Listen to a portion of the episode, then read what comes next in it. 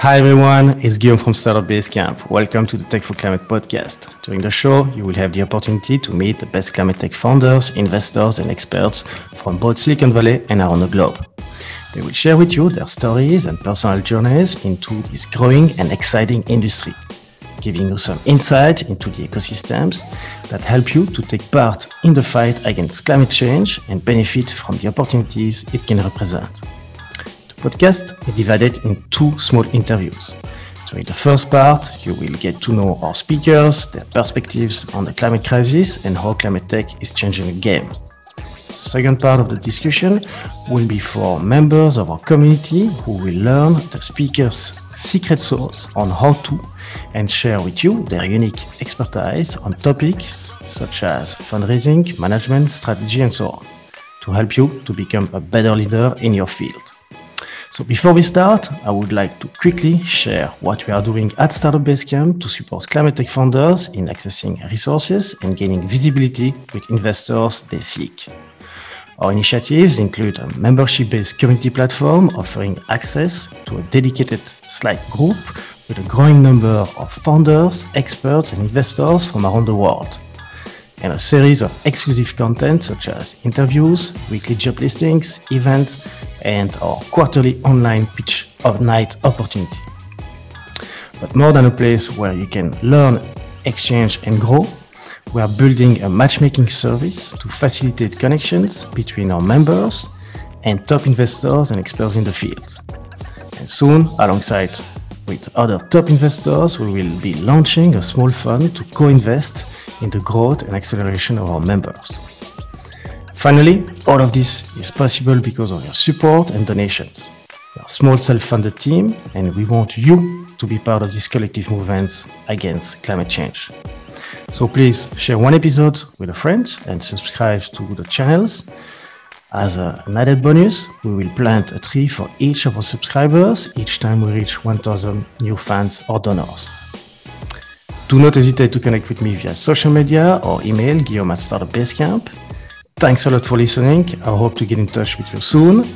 And now, let's go for the show. Hi everyone, today's episode we're speaking with Ben Kortlang, partner at G2VP.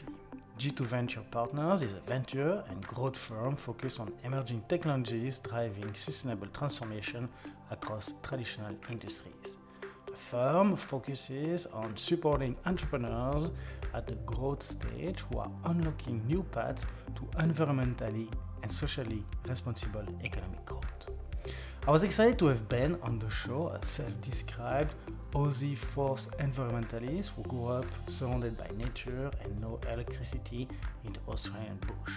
Has spent his last 20 years proving that companies could be profitable and sustainable in business to win big.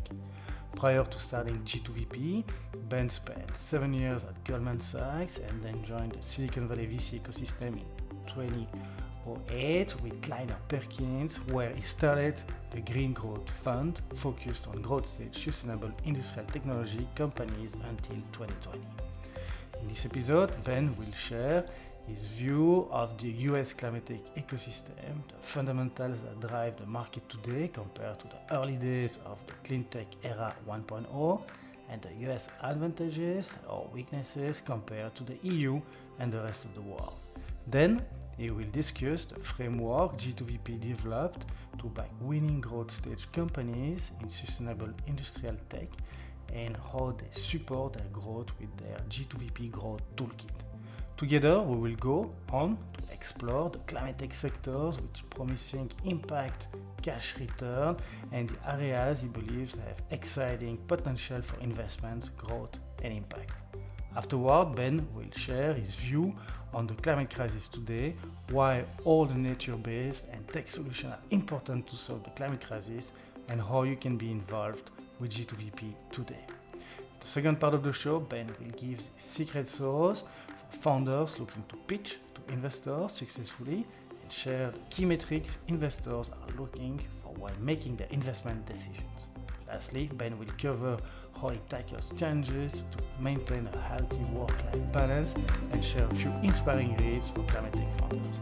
Ben, welcome to the show. Hi, Ben. Welcome to the Tech for Climate podcast. I'm super happy to have you here with us today. Again, an incredible man uh, who is moving the needle towards a, a, better and cleaner world. So I believe it's going to be a great opportunity uh, to hear your story and get up to speed on what you guys are looking at with uh, G2, G2VP. Sorry about that. so welcome to the show. Great. Thanks for having me. So before we start, uh, that's our tradition now. Uh, could you please give us a 30 second introduction about G2VP? Right. G2VP invests at the intersection of technology and industry. We back growth stage companies that are bringing sustainability technology to the industrial space. We typically lead Series B or Series C investments in companies that are winning, that are growing rapidly, and trying to address the industrial space using sustainability technology. So let's start from the from the top. Can you tell us a bit more about your personal story and background? What are you passionate about? I mean, what do you do besides working and on supporting and investing in founders? What makes you feel inspired or like your best self? As I like to ask, who is Ben?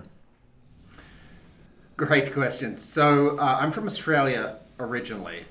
I grew up in the bush in Tasmania, uh, at, on a, in a house that was completely off the grid, no electricity, no water, no telephone.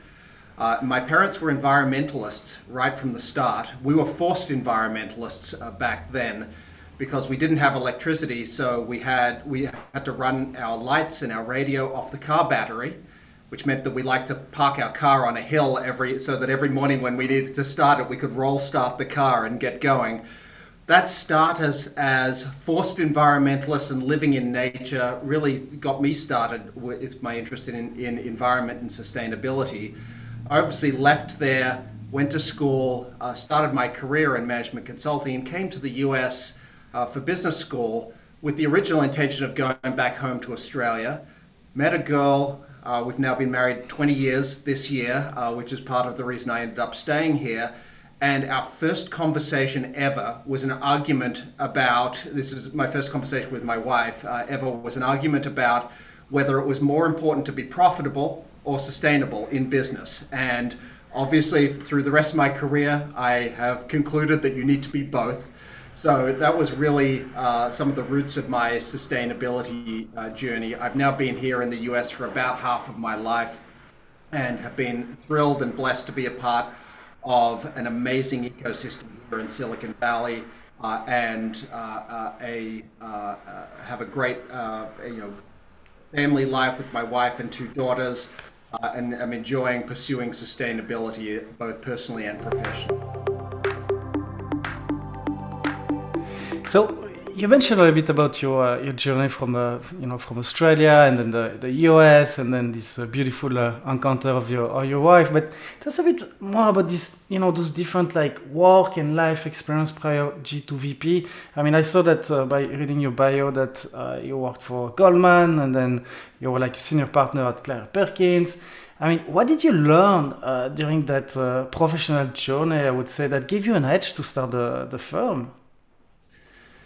Yeah, so at Goldman, uh, I was there for eight years, four years doing investment banking, where I got to sit in the boardroom and see the biggest investment decisions and strategy decisions and M&A decisions that companies would, would make. Then I moved to the, the principal investing side, where I was doing growth equity investing across a range of industries, got broad perspective about how businesses succeed and grow as an investor then stumbled into alternative energy in 2005.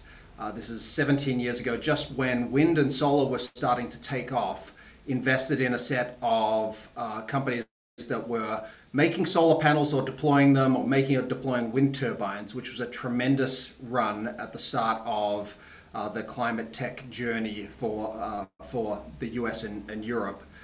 Then I came out here to Silicon Valley to Kleiner Perkins to start a fund called the Green Growth Fund.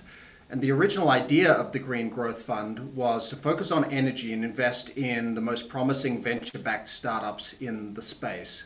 What we learned during that era of sustainability investing for Silicon Valley is that investing in uh, innovating in fundamental physics and chemistry and biology is a really tough space for venture. It takes a lot of time, a lot of capital. There's a lot of risks to bust into the into the industries that they were trying to disrupt. And so we broadened our strategy subsequent to that that initial uh, start of the Green Growth Fund to broader sustainable industrial tech, and learned that you really want to partner with the incumbent industries, not try to disrupt them. You want to back entrepreneurs and businesses that are already winning rather than ones that are trying to come up with some new physics or chemistry or biology uh, innovation. And that's how we evolved the strategy that uh, G2 has been pursuing, uh, or our team has been pursuing now for over a decade, that we brought with us to G2 to back those winning companies uh, that are partnering with incumbents to make the industrial space more sustainable. So before we, we jump into the, the genesis of uh, G2VP uh, and we go uh, too deep on that, I, would like to just ask you this question. And often, you know, it's always interesting to hear from our guest speakers if they had like any haha moment uh, that was kind of like the driver driver for them to jump in the I don't know clean tech world or climate tech world for the, the ones who just uh, jump on it. Do you recall any of them, or can you define uh, any one of you know as such? Yeah. So when I was at Goldman Sachs in 2006, we backed a company called SunEdison uh, that I joined the board of with a brilliant set of entrepreneurs, Jigar Shah, Brian Robertson, a, a set of others who were uh, bringing their finance and business expertise to changing the world of solar by making it easy for commercial customers to buy rooftop solar in a PPA model it was at that moment where when I realized as a financial investor and someone with broad finance uh, experience that I could have a direct impact by enabling those types of businesses to succeed and that that intersection of sustainability and uh, investing really was happening uh, in the financial world and was accessible to me. So I decided to devote the rest of my career to sustainability investing at that time we also made uh, billions of dollars investing in that first wave of, of investing uh, when I was at Goldman in a very short period of time, which made me realize that the opportunity is enormous. This, this opportunity of transforming the way the world does business will be the greatest economic opportunity of our lifetime. I probably couldn't have articulated it quite as succinctly back then, but I did make an, an, explicit decision to devote the rest of my career to investing in the sustainability space at that time. Let's uh, let's zoom out a, a, little bit and, and take a step back at the, the climate tech uh, ecosystem today in the in the US. Um, I mean, obviously you're part of the the first clean tech uh, you know success, but also bubble that burst. Uh, you saw uh, all of them today. I mean, you saw all of them that that happened. So. What are the, the fundamentals that make the, the, the market uh, more relevant than ever today compared to, to that time? So the the consumer, business, government, regulatory demand for climate solutions is much greater than it has ever been before. When I started in this space and when I joined Kleiner, that was a time of great hope. Al Gore has just published The Inconvenient Truth. There seemed to be some momentum, uh, some real momentum for climate, but it wasn't as broad based and fundamental as it is today every person is feeling the effects of climate change in one way or another. Businesses are realizing they need to change the way they do business.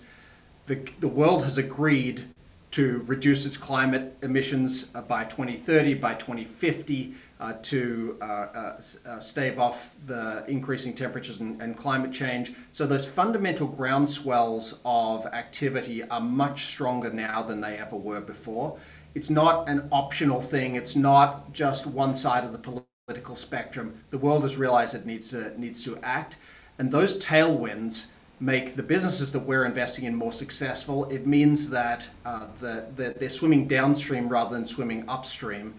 And uh, that will create great investment opportunities, it'll create great returns, and uh, more and more entrepreneurs coming into the space. So do, do you see like uh, in all of that like some you know sectors in the traditional industry that are the most impacted and in a way in need of change for their, their survival? Uh, do you see like any of them that are really like uh, where there's the, the most activity needed? Well, clearly, energy is where this started. When I started investing in this space in 2005, roughly 10% of new power plant additions in the US were renewables. Now, close to 90% of new power plant additions uh, in the US are renewables. Amazingly, we are at the point where it makes economic sense to rip out a fully depreciated coal plant and replace it with solar, uh, which was unimaginable 17 years ago. Uh, that is now the reality today. And uh, uh and uh, it's been you know beyond what anyone could have guessed uh, back in 2005. Having said that, we're still more than 90% of the world's energy consumption is fossil fuels. So we're still just getting started, even though that's a tremendous amount of progress. Still a long way to go in energy, but it, I'd say it's the furthest along.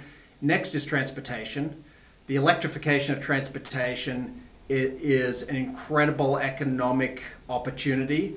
And you look at the success that Tesla has had and, and the, all of the startups that are following them, as well as the incumbents again, we're just getting started. You know, a small single-digit percentage of cars are uh, are electric vehicles today. So, tons of electrification still to happen.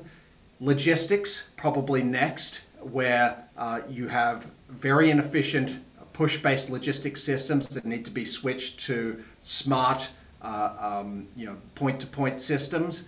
Agriculture is probably next after that, where you have again a very inefficient push uh, supply chain system, lots of waste, lots of inefficiency, lots of steps in the value chain. Technology can be applied to, to make that more efficient and reduce waste and do more with less.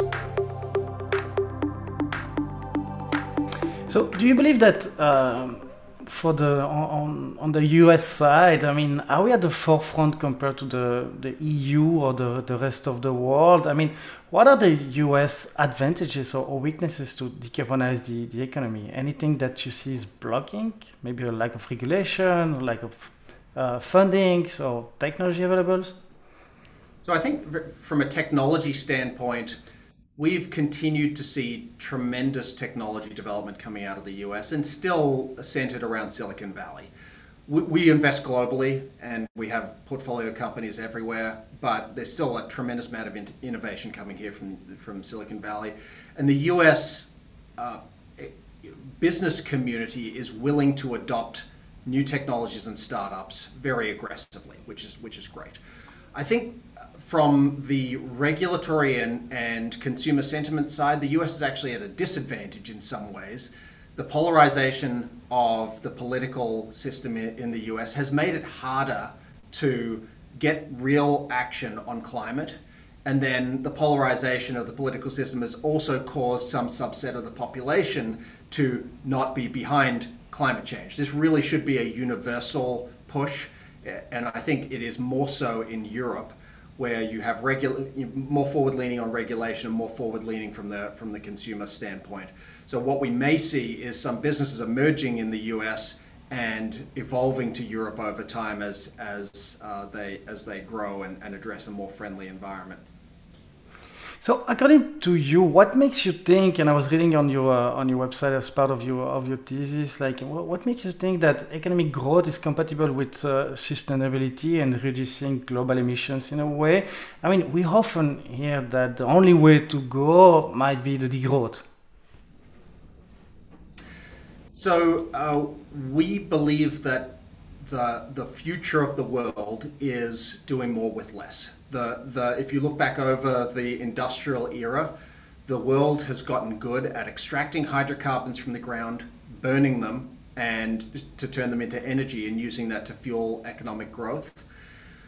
We believe that the future will be continued growth with reduced uh, economic, oh sorry, with re- reduced environmental footprint, and the way to do that is to use technology to enable industry to do more with less. We don't think that this is a choice that has to be made. Do you grow or do you do you reduce emissions? We, we believe that you can do both, and you've seen that happen in the energy space, as I was describing earlier. We've been able to continue to deploy new new energy while reducing our environmental footprint. You've, we're seeing it happen in the industrial space, where uh, energy efficiency is allowing businesses to become more economically profitable while reducing their energy footprint, environmental footprint, and, and resource consumption. We think that's the role of technology and the role of our firm to identify those technologies that are helping the world do more with less. So, with the goal in mind to keep, uh, you know, this 1.5 uh, degrees Celsius overall temperature increase by 2050, which is according to you the, the proportion between tech versus nature-based solutions uh, that needs to be implemented. And, and why do you believe it's important to push maybe both type of the solution or only one uh, one spectrum of the uh, equation? We need to do everything we can. And we are in the greatest fight that modern humans have ever encountered uh, to, to solve this climate challenge. So we need to do everything. I believe that technology will be the most important aspect of, of uh, solving this, this problem. We've seen what humanity can do when it puts its mind to uh, using technology to solve problems. Uh, we and we have the technology to solve roughly half of the emissions problem that we need to address by 2050. It's really about applying those technologies to the industrial use cases that uh, will allow us to continue to grow and reduce the emissions footprint. So we're, we're very, very focused on technology as the solution to this problem. Mm-hmm. And do you see like to deploy at scale those uh, those technologies as, as you mentioned and those solutions that uh, as you mentioned are existing today? What is blocking the, the, the full scale uh, deployment uh, of that? I mean, we all know that uh, 2050 is around the corner uh, and it takes time. So, do you see any uh, uh, blocking uh, points that should be unlocked before this full rollout? So, there's the industrial blocking points, which are uh, incumbents are slow to move and they only, in some cases, only move when they have to, uh, when there's a regulatory change or some sort of a requirement that causes them to move. There are some notable counterexamples to that, and I think those will turn out to be the most successful companies, the ones that are forward leaning on sustainability and, and, and climate. Uh, a great example is Orsted in there in Europe, uh, while the European utility sector was decimated by this shift to renewables, they actually leaned in on it and uh, have been one of the highest performing companies. They've been a great partner of ours and a tremendously visionary company.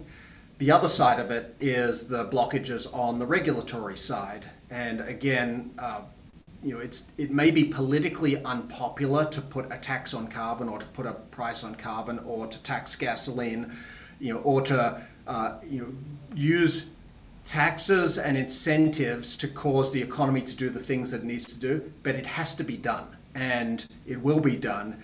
the The question is how quickly, how aggressively uh, can can we do it? I'm if you wind the clock back to again when I started in this space in 2005, if you'd asked me, will there be a price, a real price on carbon, a substantive price on carbon by 2022, I would say absolutely no question. I would have said it would have happened by 2012. And it really still isn't in place in a large scale, which is a, a failure of the world's political system.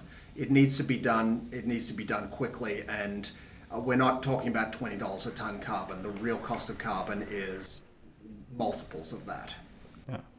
So let's go. Thank you so much for sharing this, uh, you know, uh, macro overview of the, the general context that we are uh, all evolving into. So let's go now uh, back into the, the specifics of uh, G2VP, if you if you're okay with me. So can you let us know more about like you know the story, uh, the genesis of it. Uh, what was the initial gap uh, that you guys saw uh, that in a way led to the the, the thesis behind uh, G2VP? Yeah. So as I described earlier, I started investing in this space at Goldman Sachs back in 2005.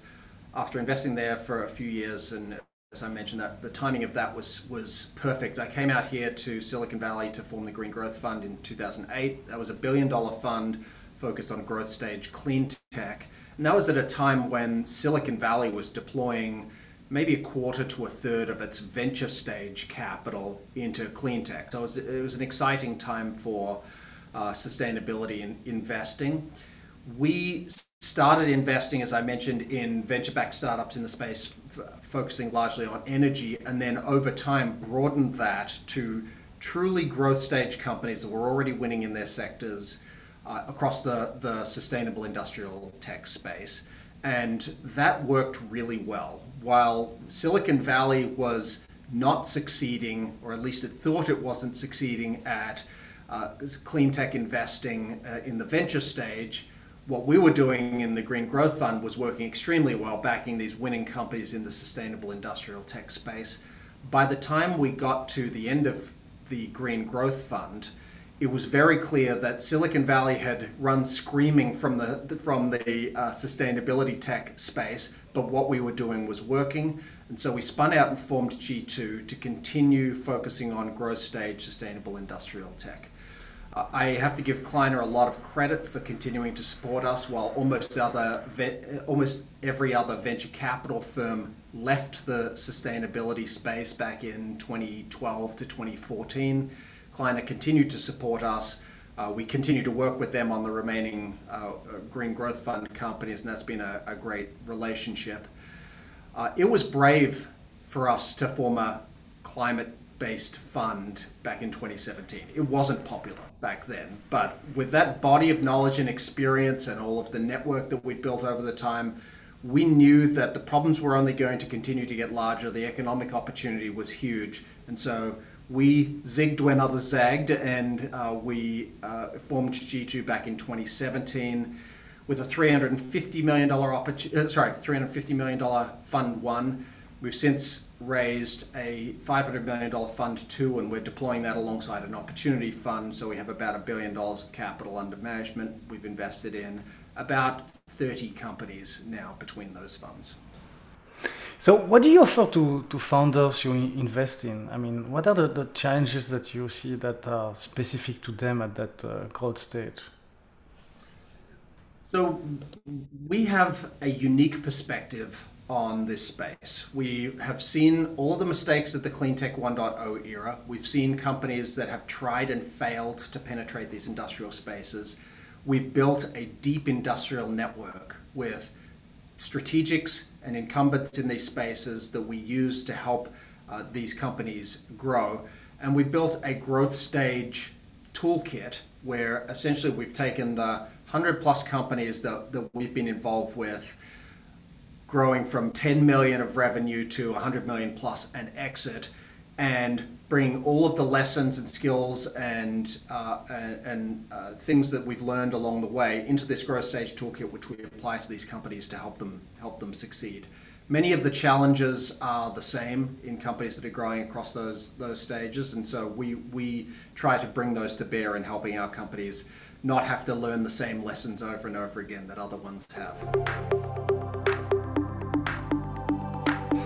So, out of those 30 investments that you uh, mentioned previously, can you give us maybe uh, one or two examples of uh, of those previous investments and what makes them, you know, special? Was it like the team, the market, the tech, and and how do you source those uh, founders and, and teams? I mean, like who should come to pitch you?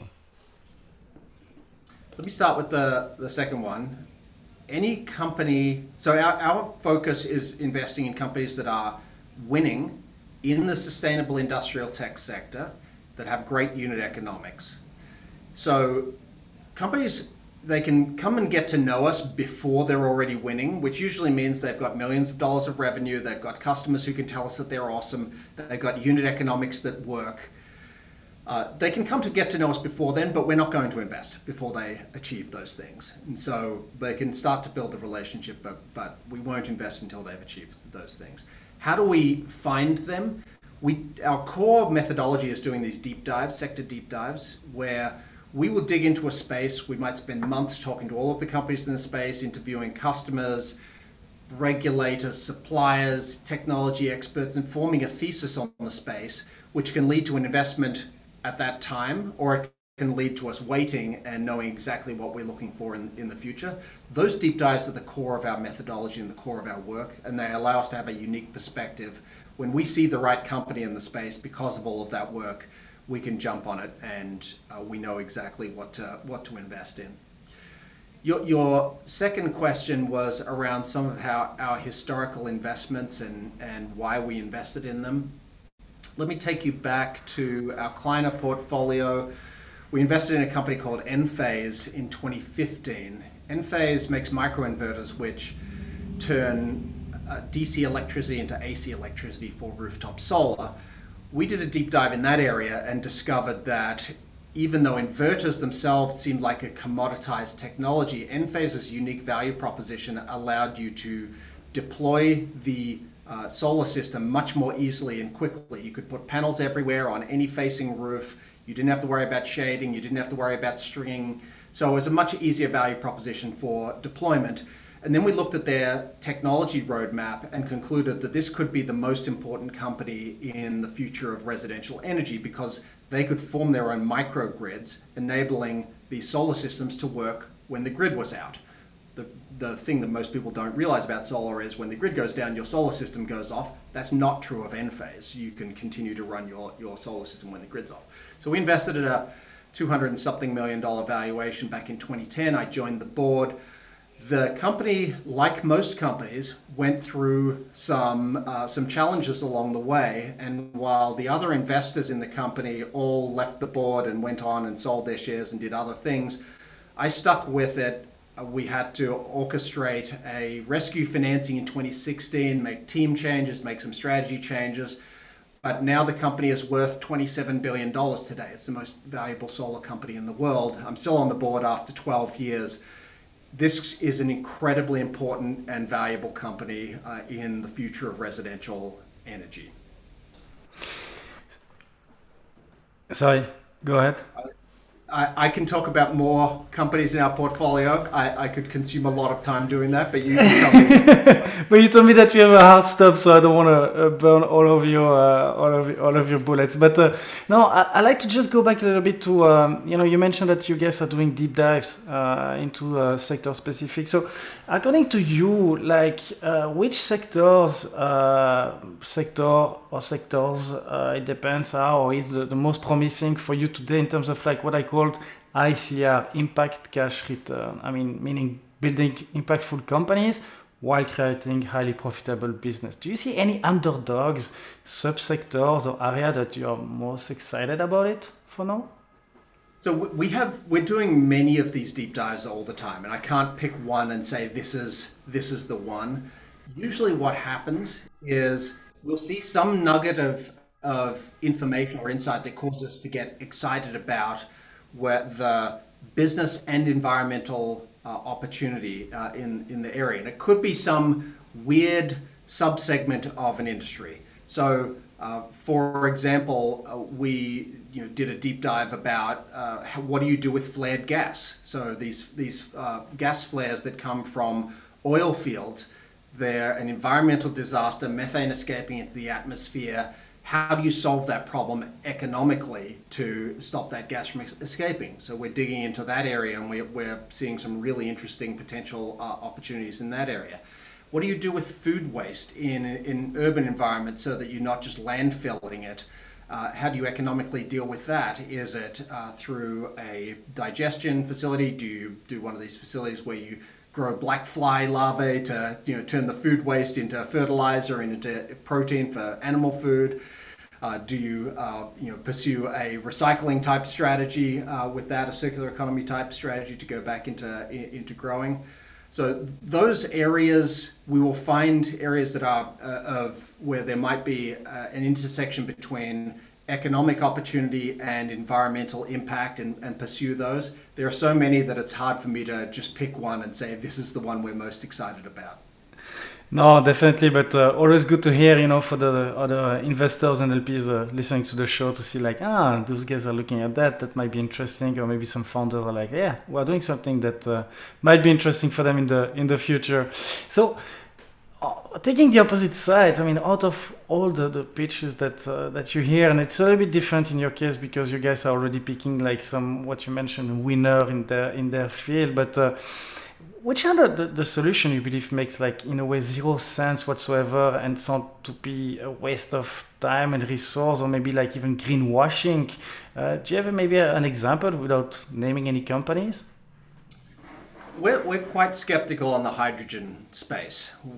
This is an area that has regained a lot of attention over the last year or two uh, after it had a lot of attention back in 2005 to 2007 and then it sort of disappeared and now it's coming back. We're quite skeptical about that space because it is largely uneconomic to generate the hydrogen, move it to where it is needed, and then build out the infrastructure for, for using it. So that's that's an area that we're skeptical on. Of course, we are data-driven decision makers at our core. So if someone has that great, you know, right hydrogen idea, then we will listen and be and happily be proven wrong. But we're quite skeptical on on that space as an example of one that's that's quite hot right now. So Coming back to um, impact, like how do you guys measure impact? I mean, some other funds often that I see, like you know, they have those like mention like we invest in you know 100 uh, gigaton uh, potential uh, ID, or do you have like any specific criteria or specific process framework? Uh, do you rely maybe on scientists or experts to validate that tech uh, or the impact potential, or maybe some CO2 impact or social impact? Is any like uh, impact I would say cursor that you guys are looking at for your investments? Yeah, so we evaluate every investment opportunity on a specific impact framework. Because we're looking at a range of different companies, it's there's no single framework that works for every company. Some are you know, doing very, very direct, you know, climate impact things. Others are doing more indirect. And so what we will do is start with the company's view on their sustainability impact. If they don't have a view, we probably won't invest. If they do have a view, we then evaluate that against the UN sustainability goals, evaluate where it fits on both an environmental impact axis and an other impact axis, which can be a whole range of uh, different things and then we will decide whether it meets our, our criteria in terms of is it having a significant positive impact. Because the businesses we're investing in at this intersection of environmental impact and economic attractiveness might have a range of different environmental characteristics. What we end up with is a portfolio approach. Some are extremely directly positive, making electric buses, deploying solar panels, helping consumers buy green energy. Some are more second order effects, more efficient supply chains, dematerializing circular economy, but the whole portfolio in aggregate is extremely climate positive. Yeah, thank you for sharing that because it's uh, always a little bit like the you know the difficult part. Uh, we want to allocate uh, capital towards like uh, impactful companies, but at the same time, it's always like where do we put the, the stop or go? And uh, even harder, I guess, in the you know the early early stage, which is uh, not too much your, your case. So, what's next for G2VP, guys? What's next? More of the same. We've been now successfully investing in winning companies in uh, growth stage climate tech for you know over a decade as a as a complete team. We're excited about the flow of opportunities we're seeing. We're seeing more than we've ever seen before. Companies and entrepreneurs that are succeeding in addressing the climate challenge and, and doing it in an economically attractive way. Uh, we've invested at our fastest pace ever over the last year. We've been doing close to one investment a month, which is unprecedented for us. And we're excited about the, the companies we're backing across a range of different sectors uh, addressing the climate space. So, any uh, you guys are not looking at like uh, I would say a little bit uh, lower, um, you know, growth level, meaning like uh, maybe the seed stage or like uh, Series A. is that something that you guys are looking in the in the future, or not at all? You prefer to not, be at... not at this point we've built a really successful methodology around identifying these winning companies. So, some of them can be Series A companies. It's a rare Series A, but uh, we don't care so much about the letter of the round. What we care about is is the company in revenue? Do they have product market fit? Have they demonstrated that their unit economics are great? And can we call the customers and have the customers tell us this is the one, this company's winning? And if they meet those criteria, regardless of what letter the round is, we will look at investing. So last question to uh, to, to conclude this uh, this first part of the interview. Like uh, we'd like to ask. So, what's your personal view on the on the climate uh, crisis today? Are we doomed? Uh, what would you say to, to people who feel demoralized by you know all the terrible and already visible consequences uh, of climate change? We have the technology to win this fight.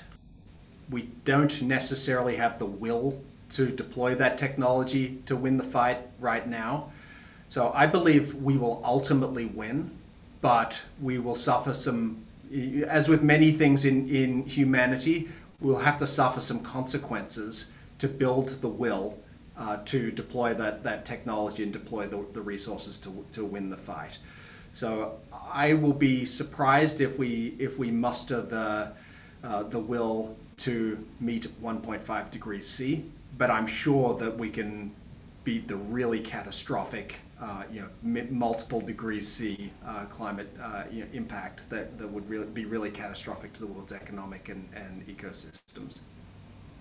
So, do you believe that um, you know this will, uh, you know, in the world after COVID, uh, as we as we had, and now this uh, international tension, you know, with in Ukraine, with Russia, which is like, especially on the European side, like you know, uh, providing more than 40% of uh, natural gas, uh, you know, um, uh, resource. So, do you feel that this will is like, in a way, being put a little bit on the side because now we are like starting to, you know, restart uh, old, uh, cold, you know, energy plants just because of like we need to find alternative to that, or do you feel it could be in the midterm something very positive for the the ecosystem?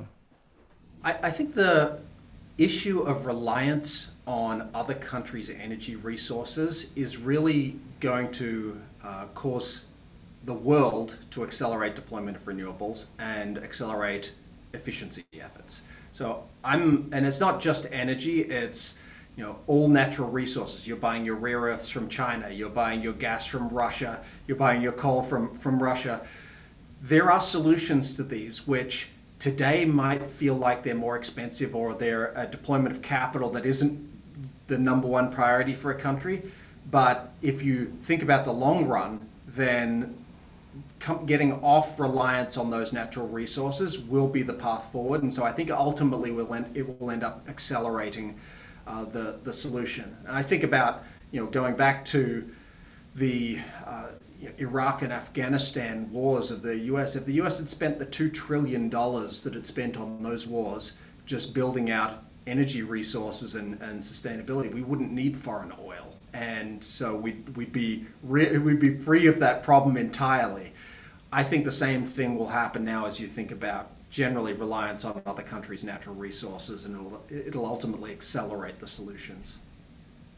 So, how can the community of uh, you know investors, LPs, uh, founders listening to the show can uh, help you guys?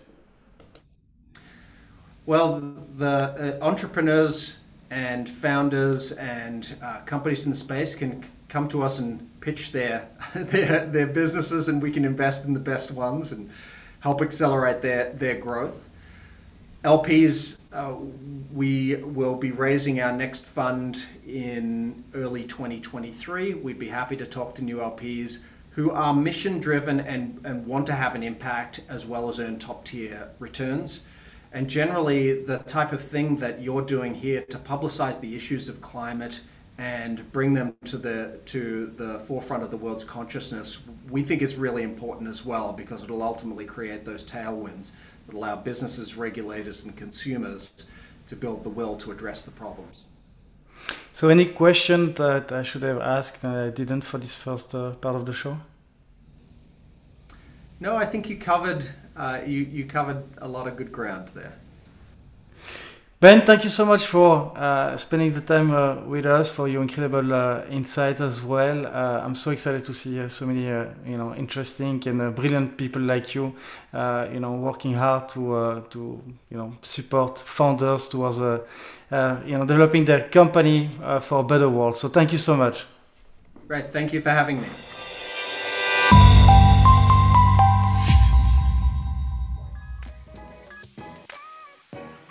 Hi, it's Guillaume again. Thanks for listening. I hope you enjoyed the show. As I said, do not hesitate to share an episode with a friend. Also, if you value the work we do for the climate tech ecosystem, here is how you can contribute to it. Today, I'm asking for your support and a donation or sponsorship to make the work of our self-funded team more viable. Even a small contribution means a lot to us. In any case, I will invite you to subscribe to our channels and visit our website startupbasecamp.org to discover more episodes like this one and get your membership to access all our members' exclusive content. So remember, all of this is possible because of your support and donation. And we want you to be part of this collective movement against climate change. Let's keep in touch, and I hope you will enjoy our next show with us.